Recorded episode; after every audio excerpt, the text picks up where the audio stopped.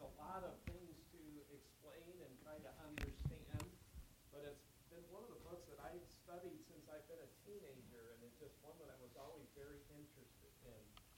But I have to tell you, it's one of those occasions. Oh, I'm gonna.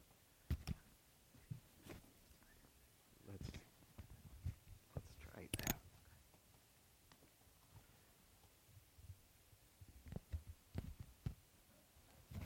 It's always interesting there. Oh, that is sounding better. I like that already.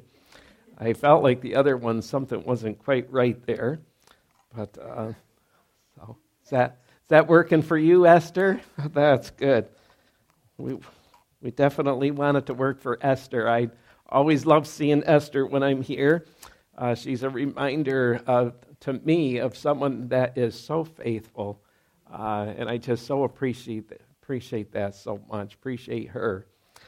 Well, so back to the book of Revelation. It's one of those books that I just feel like we're on holy ground every time. Well, every time you open the scriptures, period, that's true. But it seems, especially when you open the book of Revelation, there's just um, a need to really come before God with, with a penitent heart um, and just really to look into what God has for us.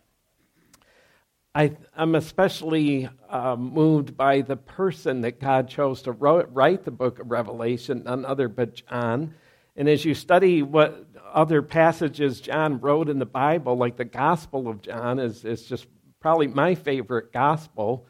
And because John wrote specifically that we would know and that we would understand that Jesus is the Christ, the Son of God.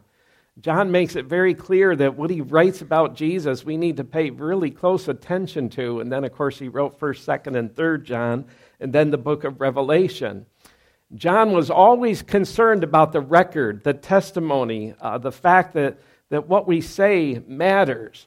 And God uh, told John to write uh, the things that he wrote in the book of John. In fact, at the end of the Gospel of John, John says that I suppose if everything was written that could be written about Jesus, that the world itself would not be big enough to contain the books that, that could be written. That really says something to me. I have about 3,000 books in my library. I love to read, love to study, and I, and I have so many books and so many things underlined, and there's just so much to learn. And John says that's what's true about Jesus. There's so much to learn about him that the world couldn't contain all the books that could be written. And so you come to the book of Revelation, and it says in chapter 1 the revelation of Jesus Christ, which God gave unto him to show unto his servants things which must shortly come to pass. And he sent and signified it by his angel unto his servant John. And it says in the next verse, who bore record. There you have it again. John is, is writing so that we would understand the truth, the truth about Jesus. Jesus is the central figure of the book of Revelation. It's all about Jesus, it's about Him. Now, it's a challenging book. There's a lot of things in here that um, are really tough to understand until I mean I mean I myself I've had to like read some of the chapters over and over and over again and then compare it with other scriptures and really study it hard to understand what exactly is being said. But verse 3 of chapter 1, should I not remind us that it says, Blessed is he that readeth, and they that hear the words of this prophecy, and keep those things which are written therein, for the time is at hand. And that's a key statement. And, uh, and then you come to the John, one of the first things that God gives John to write about is the letters to the seven churches. And Pastor Michael has gotten over them and he's done a, a terrific job explaining those letters to the seven churches. Those letters are an assessment, an assessment of how those churches were doing. And when I look at those letters to the seven churches, I can't think of, of how but think of the fact that when it comes to this book of Revelation and understanding what God wants us to learn from it, that maybe all of us from time to time need to just stop and take an assessment of ourselves and just look into our soul and say, you know, how is it going? How am I doing? Uh, am I growing as a Christian? Am, am, am, I doing the things that would please Jesus? Is he happy with what he sees? In those letters to the seven churches, uh, they almost always started out with a commendation. I think there's only maybe two churches that, that there was nothing God had to say that was good about them. Uh, that's frightening uh, because Jesus, in, in all the other cases, always started out with a commendation. Here's what I like when I look at your church.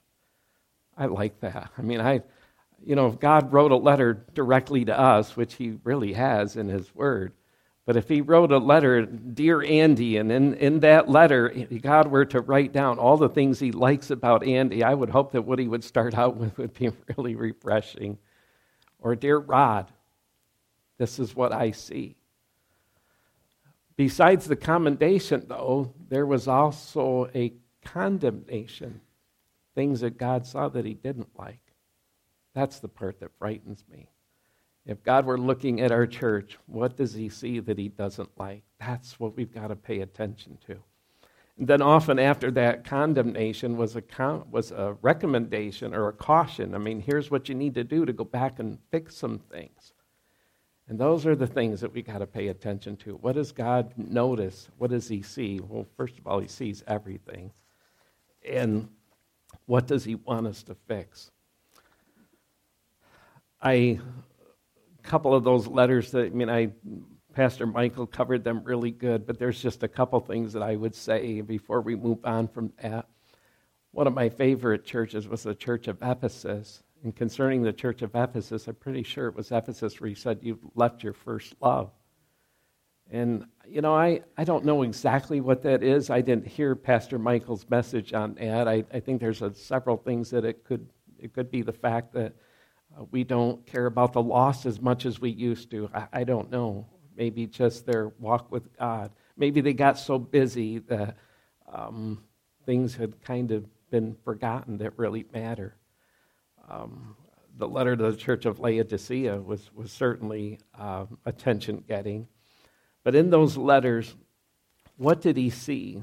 Um, in those letters regarding me, like how, what, what application do I make to that? Well, the fact that, like I say, we every once in a while we need to make an assessment of ourselves. Uh, I do that usually the end of every year and the first of every year. I kind of get some time alone with God and I just ask God, what does He want me to do different this year? What, what does He need strengthened in my life so that I can really serve others? And so this is a good time of year to be thinking about that. Well, you finish those letters to the seven churches and then you come to Revelation chapter 4.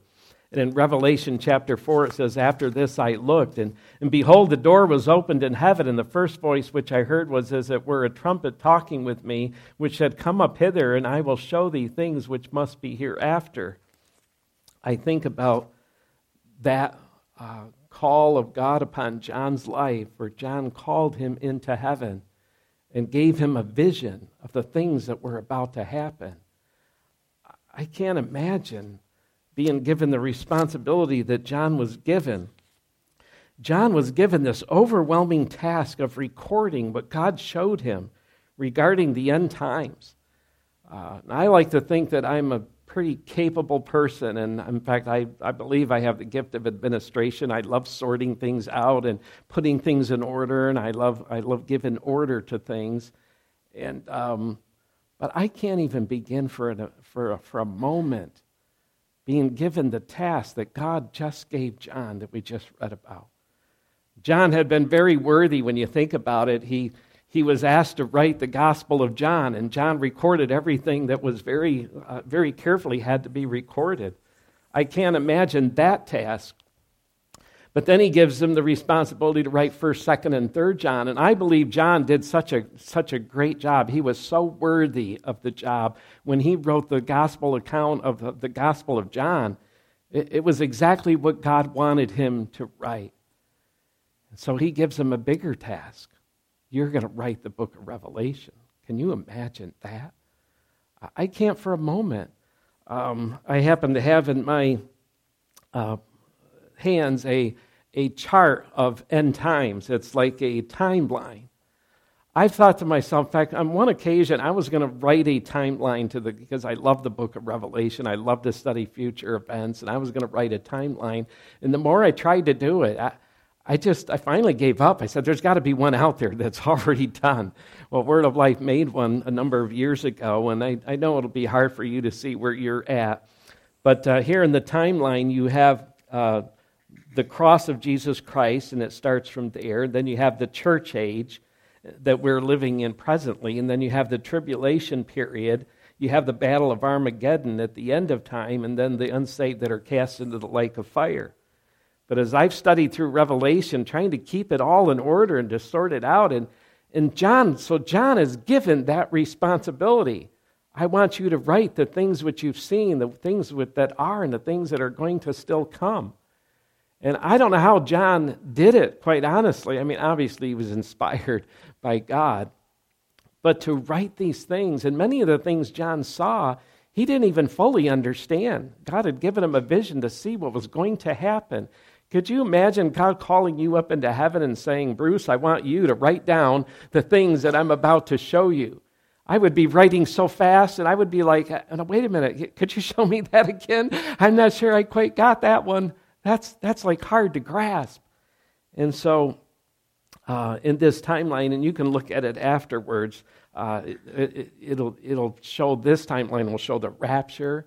It'll show what's going to happen during the tribulation, and I'm going to walk through a few things, and we're going to come back to chapter 5 where, where we will end.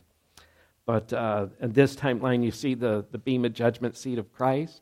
You see the great white throne judgment seat or judgment, and uh, the eternal state. I mean, I mean, it's really interesting. You see the bride of Christ. We that are believers are part of that body of Christ, the bride of Christ. I, I can't imagine being in any one of these other groups. That's the group I want to be in. And uh, so you look at that timeline. And in John, we'll just see if that maybe will set right there. I I think it will. Uh, tell you what, let's do that. So, John is given this overwhelming task and uh, regarding the end times.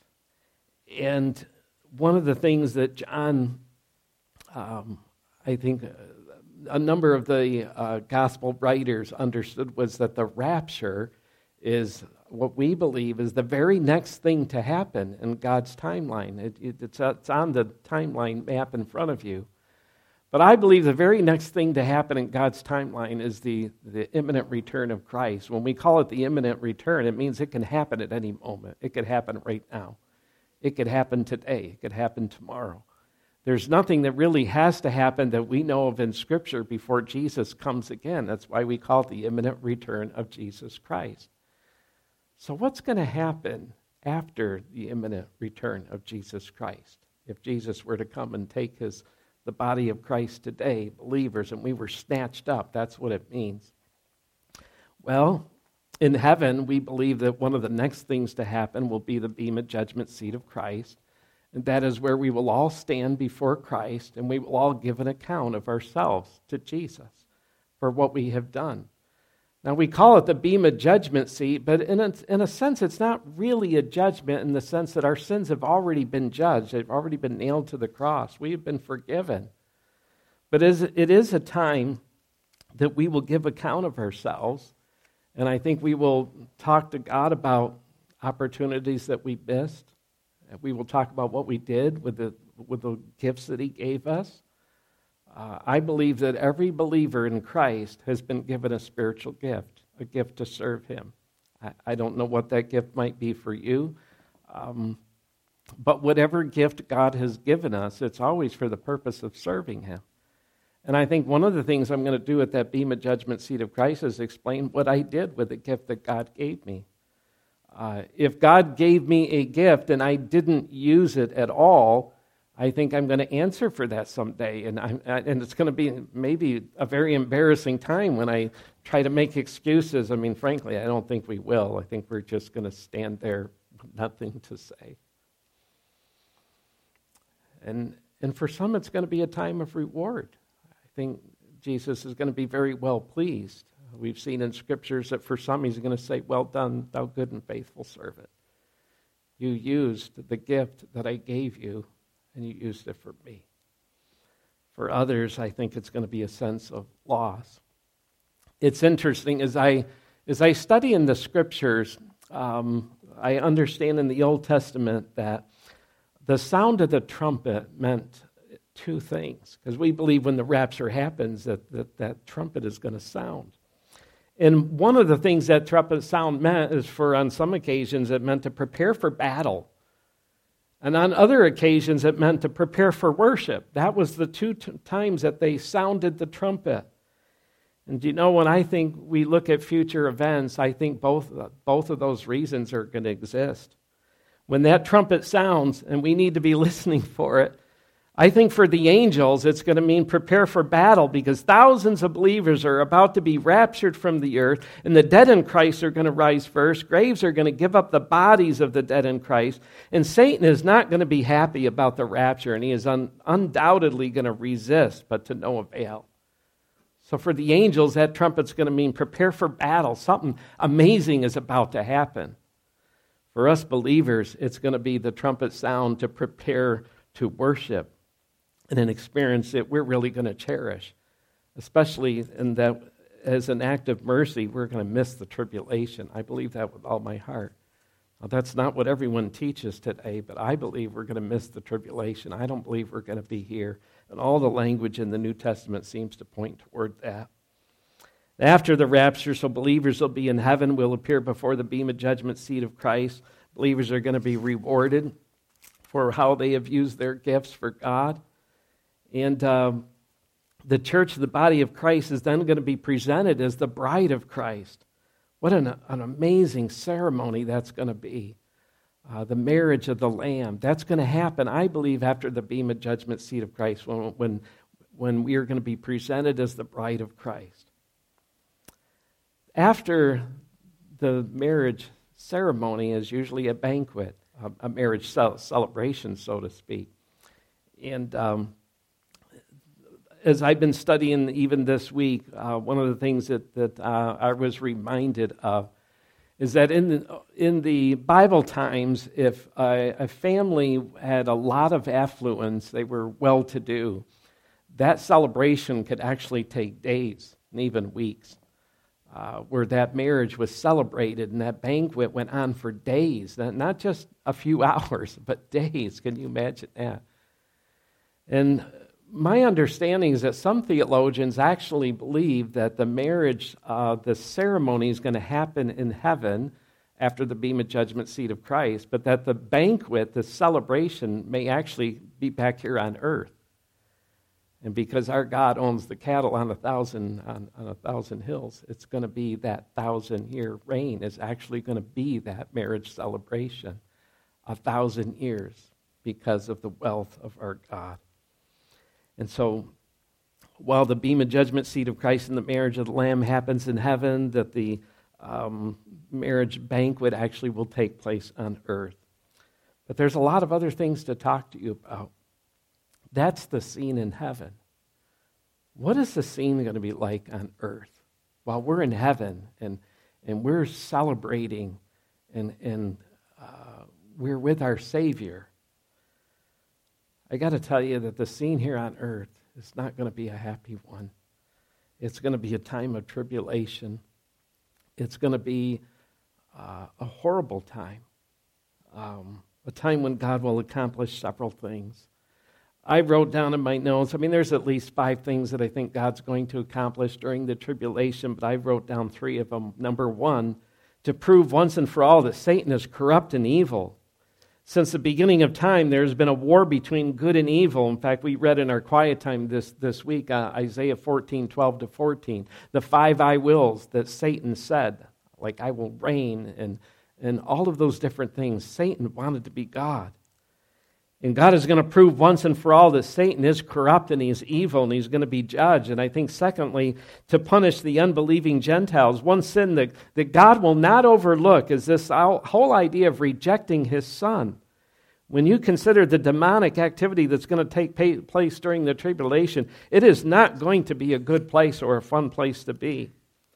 In fact, as I was just studying this week, that unbelievers are going to face a torment of demons. There's several judgments that's going to involve demons that are going to be unleashed. And, and it's going to be a, a time when they're going to hide, people are going to hide from these demons. But, but let me tell you, that isn't to be compared to the wrath of the Lamb of God, the lion of the tribe of Judah. That's going to be the other thing that's going to be just unleashed during the tribulation. The first time Jesus came, we already know that he came as the lamb. The second time, he's going to come as the lion. And, and, and the wrath of God is going to be poured out on mankind. And that's the third uh, thing to purge Israel. So much of the rest of the book of Revelation is a description of, of three major sets of judgments that we're told in Revelations chapter 6, actually from 6 to chapter 19. That's a big portion of the book. You know, you, you have the introduction in Revelation and then the letters to the seven churches in 2 and 3, and then 4, of scene in heaven, and chapter 5, this uh, scene concerning this scroll, which I'm going to come back to in just a moment. But from 6 to 19, then, is, is largely about the judgments that are going to happen. And, and the first set of judgments are going to be these seven seal judgments, during which time at least a fourth of the population is going to lose their lives. A fourth. I mean, can you imagine a, a calamity so bad, or a pestilence, or a pandemic so bad that a fourth of society is wiped out? In fact, later it says a third, in another judgment, a third of, of the world is wiped out. Well, if you add those two together, that's about half of civilization. Now, understand, believers have been raptured, so we're gone. We're, we're not here. But a fourth is going to be killed, and then a third later. That's about half. So the world is going to be reduced in a very short time to about half of its population. You don't think the tribulation is going to be a bad time? It's, it's going to be a horrible time. I don't have time to go through all the judgments, but, but the first set of judgments are the seven sealed judgments. And they're horrible. The death tolls are going to be in the millions. Can you imagine what the scene is going to be like in hospitals? I mean, right now, you know, the news is just, you know, you just hear this constant pandemic stuff, you know, and like we're at, we're at this high capacity that we don't know how we're going to take during the tribulation, it's going to blow the hospitals right out of the water. Society isn't even going to know how to deal with it. And that's just the beginning. That's in the first half of the tribulation, the seven sealed judgments. I don't know if you realize this, but the last sealed judgment introduces the seven trumpet judgments. And the last seal judgment will bring to earth a trumpet judgment which makes the seal judgments look like a Sunday school picnic it's going to get even worse. And then the seventh trumpet judgment introduces the seven bowl judgments or vial judgments. I, I brought a bowl because the, the picture is actually Jamie, one of um, our favorite foods. She likes to make jello, and so she uses these bowls quite often to put jello in. And um, when I think of the, I mean, when I uh, read this in Revelation, I think about a bowl and and how a bowl is used to pour it out. When you go through the seven seal judgments, and then the seven trumpet judgments, and the last one introduces the seven bowl judgments, by this time, it's literally a picture of God pouring his wrath out upon the earth. And, and mankind is literally going to be angry with God you would think after all those judgments, I mean, one of the things that I wrote in my notes is I, I would think after all those judgments that people would finally get on their knees and pray to God and to receive Him and to finally turn their hearts to Him. And yes, some will, actually. But most of mankind, you know how they're going to react? Their hearts are going to be hardened. And they're literally going to shake their fist at God. And God will continue to pour out His judgment, seven bowls. And it's, I mean, you just picture an earth that God is saying, enough is enough. You won't turn to me. And, and you know what? You know the reason why God is going to judge them is because they've rejected Jesus. That's the one sin that God will not turn his, he will not look away from. You cannot reject Jesus and get away with it. it, it, it that is going to be punished.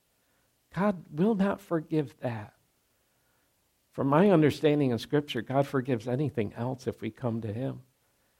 But He will not forgive the rejection of His Son, the Lord Jesus Christ. It's, it's the payment that God offered to pay our price. And so those seven bowl judgments are going to come. And uh, They're going to be poured out upon a rebellious world to bring the world to its knees. In many cases, men are going to harden their hearts against God. I don't understand that, but they will. And then you come to Revelation chapter 18. I'm just kind of going through a little bit of a timeline. The whole financial structure of the world is going to collapse in Revelation 18. The political and the economic foundation completely collapses. And by this time, fear is going to be rampant. Everybody's going to be scared to death between the judgments and, and the final, financial system totally collapsing. It's interesting that the ancient city of Babylon is mentioned in the Bible, you know, 260 times. Not as many times as Jerusalem, but many believe that Babylon is going to become the center of the world during the tribulation. And we see that city falling in Revelation chapter 18. We're almost done with the book. Total collapse of the financial system. And then what follows that is if that isn't all bad enough, what follows that as we understand scriptures is the, the biggest, bloodiest, most blasphemous war of all times, the Battle of Armageddon. Oh, Hollywood has tried to portray it. They don't even come close. It's going to be the, the biggest battle, the worst battle, the bloodiest battle. And there are five authors in the Bible that tell us about it David and Isaiah and Joel, Zechariah, and then John tells us about the Battle of Armageddon. Keep in mind, this is different than the invasion from the north. The Bible also says there's going to be an invasion from the north. The north is going to come down. That battle is going to come from Gog. We believe it's probably Russia that comes down with their allies and, and attacks um, the Middle East. And God is going to gonna literally, literally wipe them out. I mean, just leaves, I forget, something like a fourth of them is all.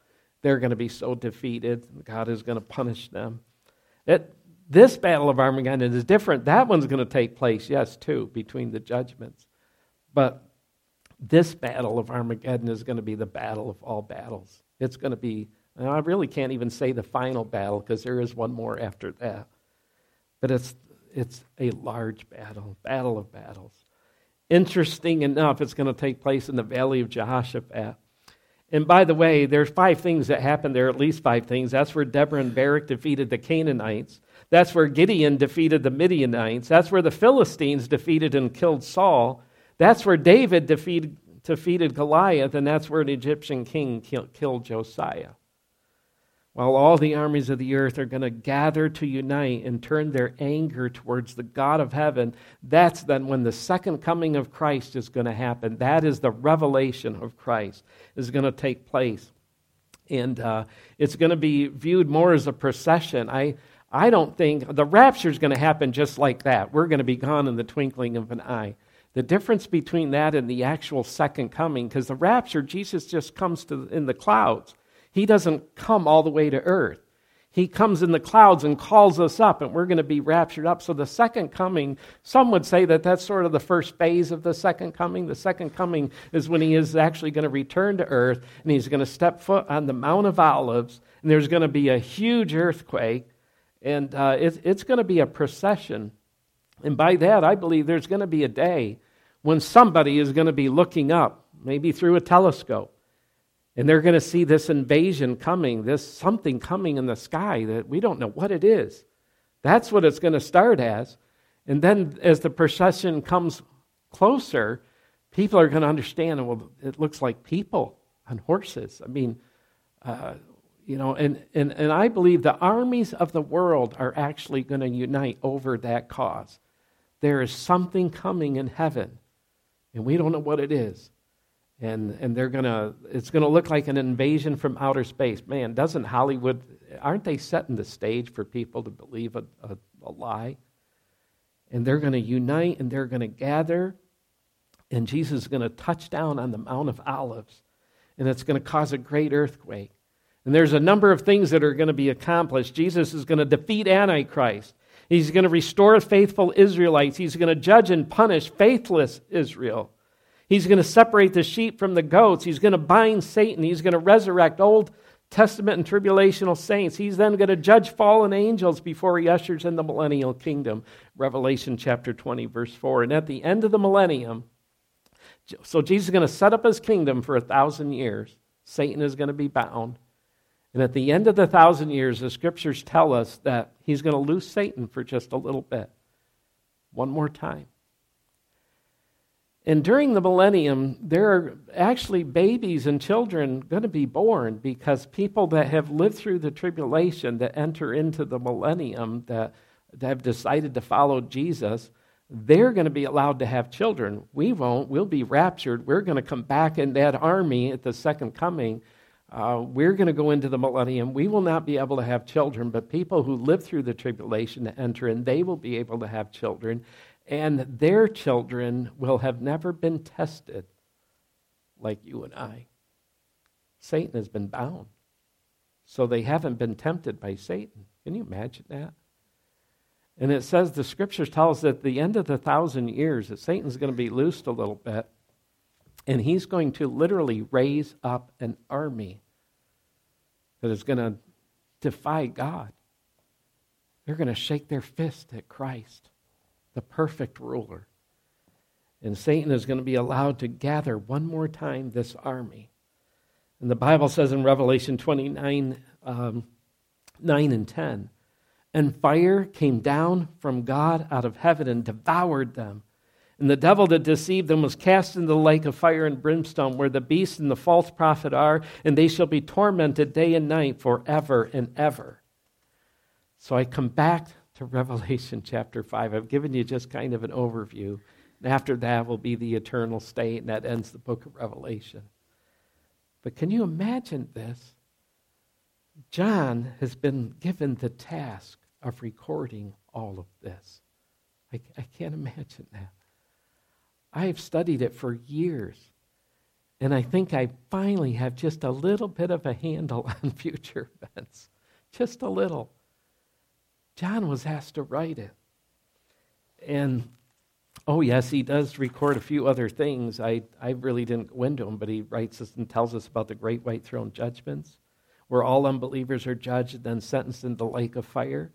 The judge of that throne is Christ himself. The jury of that throne is a set of books that were recorded. The, the verdict is guilty, and the punishment is the lake of fire forever and ever. Then John records the destruction of this present earth. Can you imagine writing that as, as God told him to write?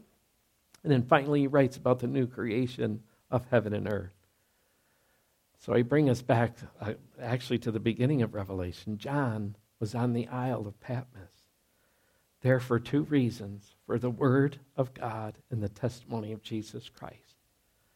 And after it was recorded, in fact, it says that he was in the Spirit on the Lord's day. I like that. John is on the Isle of Patmos, a place for prisoners, because he was, had been exiled. And he said he was in the Spirit on the Lord's day.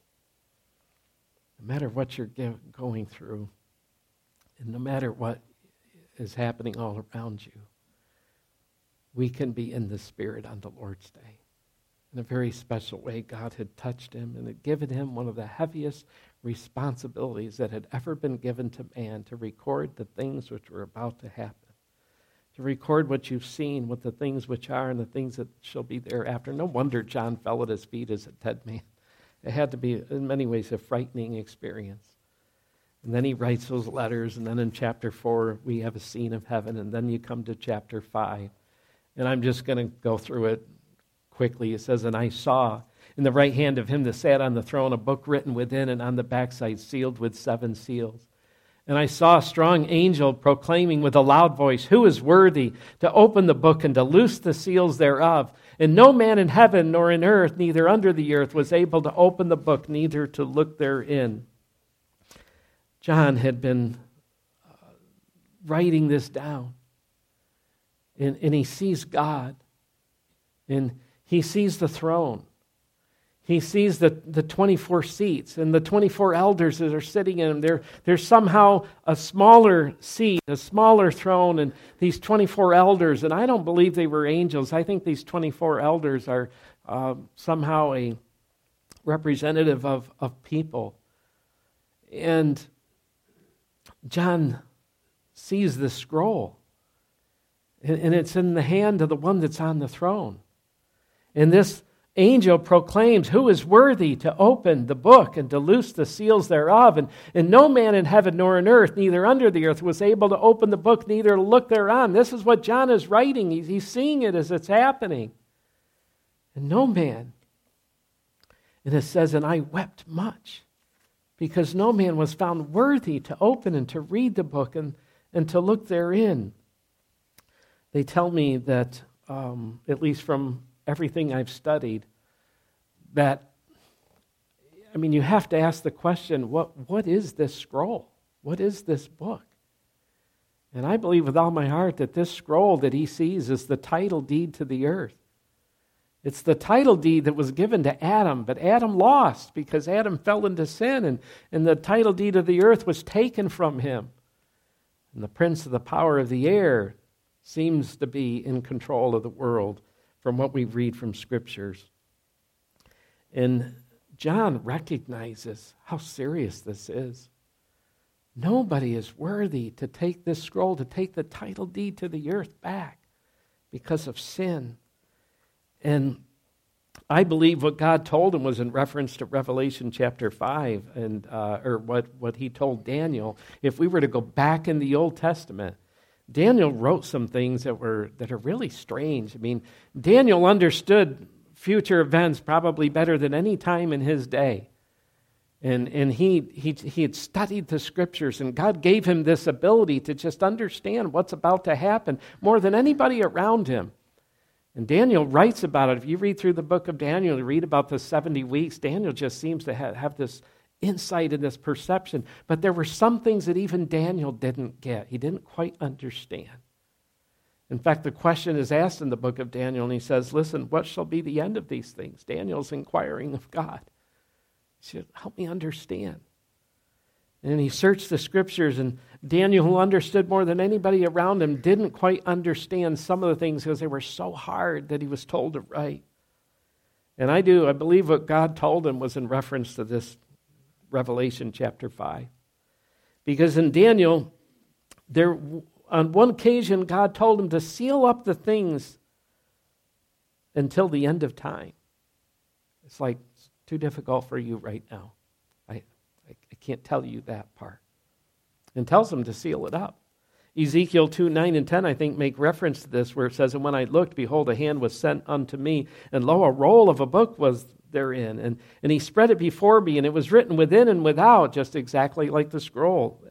And there was written therein lamentations and mourning and woe. I mean, this is like, it's the judgments that were within this scroll, the title deed to the earth, I believe.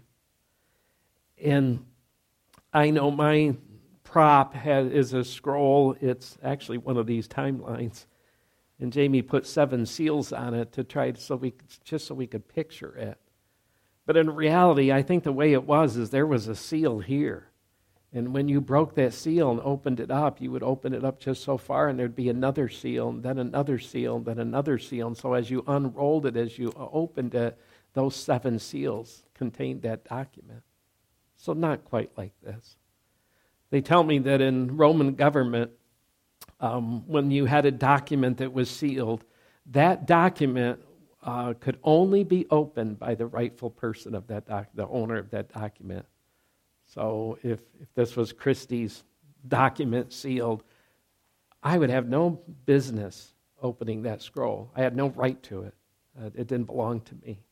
She would be the only one that could open that scroll because that was her. And They also tell me in Roman government that when a scroll had seven seals, it was somehow a matter of life and death, such as a will. Interesting, isn't it?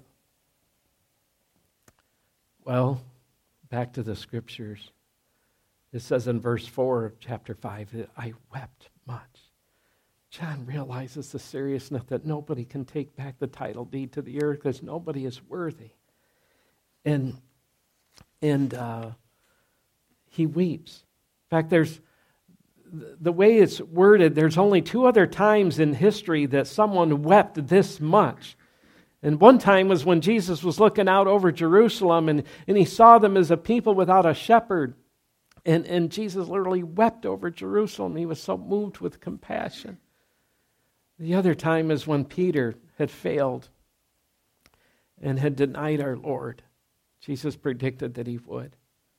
And in a moment of fear, Peter denied that, that he even knew Jesus. Remember the girl that came up and said, Listen, aren't, aren't, Peter was warming himself by the fire, and she said, Aren't, aren't you one of them? Didn't I see you with Jesus? And Peter begins to curse her and, and literally, I don't know what you're talking about. That was not me. Afterwards, and Peter realized what he did, he went out and he wept bitterly. Those are the two occasions that I understand that someone wept this much. And this is how John is weeping because nobody's worthy to step up. All through the ages, there have been evil men willing to take the title deed to the earth. Oh, there were men willing, but notice the scriptures are very careful. It says, No man was worthy. Though there have been men willing, there have been none worthy. Not Nebuchadnezzar, not Darius, not Alexander the Great, not Attila the Hun, not Genghis Khan, not Napoleon, not Lenin, not Stalin, not Hitler. All had failed. Not, no man was able to take the scroll and open the book. So there is this pause, this silence. And John is weeping. Something that has really convicted me because I, I understand what the scriptures are saying. No man was worthy. And I've given you a list of people like Nebuchadnezzar and Darius and Alexander the Great. But you know what really convicted me this week? Not Abraham, not Isaac, not Jacob, not Daniel, not Joseph, not James, not Peter, not even John was able to take back the title deed to the earth. Lehman Strauss writes something that um, is just so uh, helpful. He says, Today the earth is in Satan's power. He is the prince of this world. Paul called Satan the God of this world and the prince of the power of the air in Ephesians chapter 2, verse 2. And when the devil offered to give the earth to Christ in Matthew chapter 4, he would, that if he would just bow down and, and worship him, that um, he would turn the kingdom over to him. And notice that Jesus doesn't repudiate some of what was said there. Obviously, he doesn't bow down. But this present world is, is seemed to be in the hands of uh, our enemy. And John recognizes how serious this is, so he weeps much. But I'm here to tell you that there's good news. And that is in the verses that follow. In verse 5, it says, And one of the elders said unto me, Weep not, behold, the lion of the tribe of Judah, the root of David, hath prevailed to open the book and to loose the seven seals. I, I love it when the scriptures use the word behold, like in John chapter 1, when John says, Behold, the Lamb of God, and he tries to, he turns our attention toward the Son of God that has come to deliver us. And here, this elder says, Behold, the lion of the tribe of Judah, the root of David, had prevailed to open the book and to loose the seven seals. So there is one and, and John, he says, Behold, he, he turns and he looks, and, and for whatever reason, he sees something that he hadn't seen before. Because we realize in chapter 4 and in chapter 5 that when John is given this vision, he sees the throne, he sees the one sitting upon the throne, he sees the, the four angelic creatures, these beasts, and he sees the 24 seats and the 24 elders. He sees all of that, but he doesn't say anything about the Lamb. And so this elder says, Stop weep, don't weep anymore, because there is someone worthy. And, and he says, Behold, the lion of the tribe of Judah. Seems like you wouldn't miss a lion. And, and John turns and he beholds, and you know what he sees? The lamb. And I beheld, verse 6, and lo, in the midst of the throne and, and of the four beasts, and in the midst of the elders, stood a lamb, as it had been slain, having seven horns and seven eyes, which are the seven spirits of God sent forth into all the world. And he came and took the book out of the right hand of him that sat upon the throne. He was the only one worthy, the only one that could take the title deed back to the earth. And when he had taken the book, the four beasts and the four and twenty elders fell down before the Lamb, having every one of them harps and golden vials full of fragrances, which are the prayers of the saints. So trust me, don't stop praying for your lost uh, friends, for your loved ones. because God is keeping track of those prayers and He's collecting those tears. And they sang a new song, saying, Thou art worthy to take the book and to open the seals thereof. For thou wast slain and hast redeemed us to God by thy blood out of every kindred and tongue and people and nation. What an amazing time. John saw the throne, he saw the scroll, he saw the 24 elders, he saw the beast, he saw the lightning, he heard the thunder, but he missed the lamb. Where was the lamb? And when it is proclaimed, the lion of the tribe of Judah, he turns and he sees the lamb. Donald Grey Barnhouse once wrote that there were four things out of place in this universe, four things that just aren't right. Number one, the church, which should be in heaven. Number two, Israel, which should be in peace, occupying all the land promised to them. Number three, Satan, which belongs in the lake of fire. Number four, Christ, which should be seated on his throne, reigning. I'm here to tell you that when Christ takes the scroll from the Father's hand, all four of these things will be straightened out. And all through the ages, the prayers of the saints are going to matter saying with a loud verse, verse, verse 12, saying with a loud voice, Worthy is the Lamb that was slain to receive power and riches and wisdom and strength and honor and glory and blessing. Every creature which is in heaven, verse 13, and on earth and under the earth, and such as are in the sea, and all that are in them, heard I saying, Blessing and honor and glory and power be unto him that sitteth upon the throne, and unto the Lamb forever and ever. Yes, the Bible tells us that there are going to be mockers. There are going to be people who are saying, you know, you, you Christians think that God's going to send his son someday and he's going to come back. Well, I don't see him. Where is he? Maybe today. Well, I've got news for you. Maybe it will be today. Because Jesus is coming again. He's coming. Andrew Peterson uh, wrote this song and um, I think the band is going to come up and play it. Uh, I want you to listen very carefully to the words. Uh, the words are, are so important. This is an amazing song. It's a series of questions that are then answered. And the biggest question of all is Is he worthy? So listen to this song as it's played.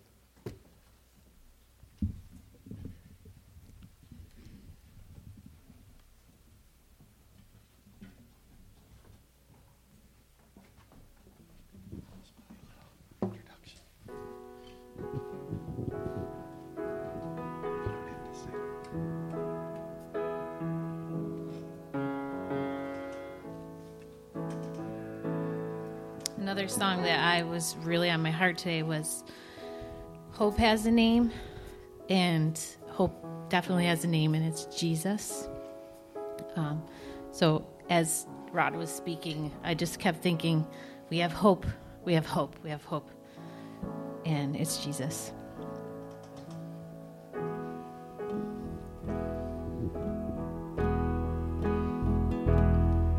Do you feel the world is broken? We do. Do you feel the shadows deepen? We do. But do you know that all the dark won't stop the light from getting through? We do. But do you wish that you could see it all made new?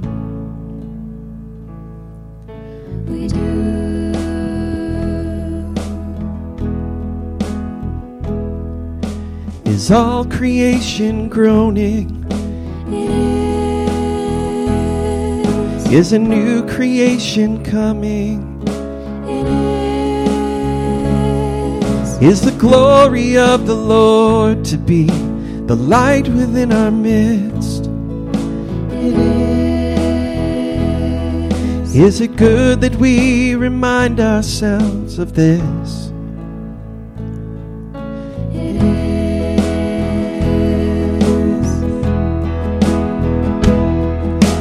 Is anyone worthy? Is anyone whole? Is anyone able to break the seal and open the scroll? The Lion of Judah who conquered the grave. He is David's root and the lamb who died to ransom the slave. Is he worthy? Is he worthy of all blessing and honor and glory?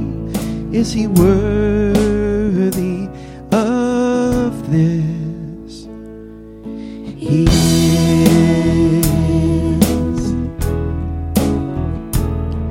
Does the Father truly love us? He does. Does the Spirit move among us? And does Jesus, our Messiah, hold forever those he loves? He does. And does our God intend to dwell again with us? He does. Can sing with us as anyone. Is anyone worthy? Is anyone whole? Is anyone able to break the seal and open the scroll?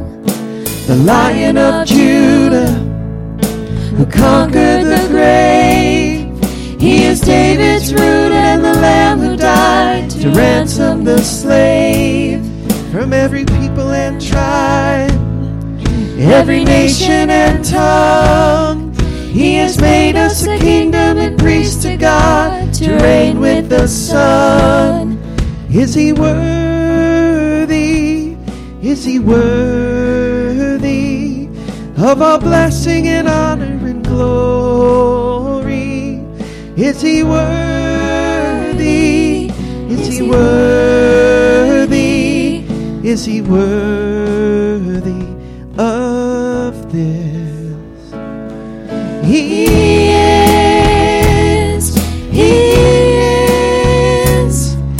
Is he worthy? Is he worthy?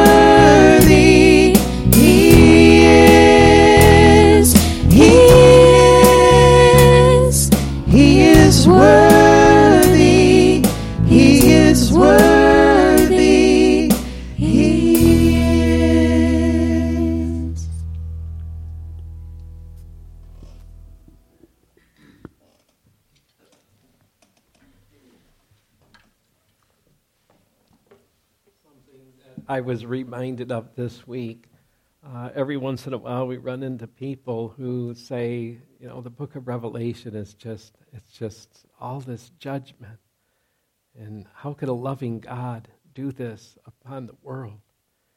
And yes, it is going to be seven horrible years of tribulation, but can I remind us of something? For 6,000 years, God has given mankind every opportunity to receive Jesus as their Savior. Um, that's something we have to keep in mind. That He is a merciful God. In fact, as I've been studying this week, all through the book of Revelation, God continues to show mercy. Now, there's a lot of judgment, but as I understand, like between the sixth and the seventh seal, there's a bit of a time out. Between the sixth and the seventh trumpet, there's a bit of a time out. And then, and, and all through, I mean, you have the two witnesses that are going to have a powerful witness. They're going to be like two Billy Grahams or two Billy Sundays. You're going to have the 144,000 Jewish evangelists that are going to be like Billy Sundays. They're going to have an amazing ministry. Even in the book of Revelation, there's amazing mercy seen. And there are going to be, I believe, thousands and thousands that are going to come to Christ. And I could show you from the scriptures why I believe that. Uh, there are going to be many martyred. Um, so, for nearly 6,000 years, God has acted in mercy. Now, I've thought to myself, Pastor Michael, if I was God, I would have never had that much mercy. I, you know, I don't like it when somebody cuts me off on the road. you know, I'm ready to, you know, just check them out. God has been so merciful. He has been so gracious for 6,000 years. The, the seven years of tribulation, enough is enough. God is going to judge. But I'm also reminded in this chapter uh, that Jesus was worthy to take the scroll. He's the only one worthy to take back the title deed to the earth. That's an awesome thing. And I'm so glad for my salvation, aren't you? Let's pray. Father God, we love you so much. And we're so thankful for the book of Revelation. And, and even though it's very frightening, we even see your mercy and your grace and your love that is poured out. We heard in the beginning of this service how we need to love the people in our town. We need to show love. And Father, that was, was so accurate. That was so right and so true. We need to show the love of God to everyone around us. Father, we know the holidays for many of us is a very happy time, and for others it's a sorrowful time. It's a time when life just doesn't seem to make sense. Lord, help us to be that person, to be that one, to, to bring some sense and some stability. And as the world looks to us, may we bring that hope and that hope that Jesus has brought to us. Father, I pray that you will work on our lives, work on our hearts this week, work on our lives today. And I pray that you would help us to be that refreshment that everyone around us needs. I pray in Jesus' name. Amen. Thank you very much. And Pastor Michael, I'll turn things back over to you.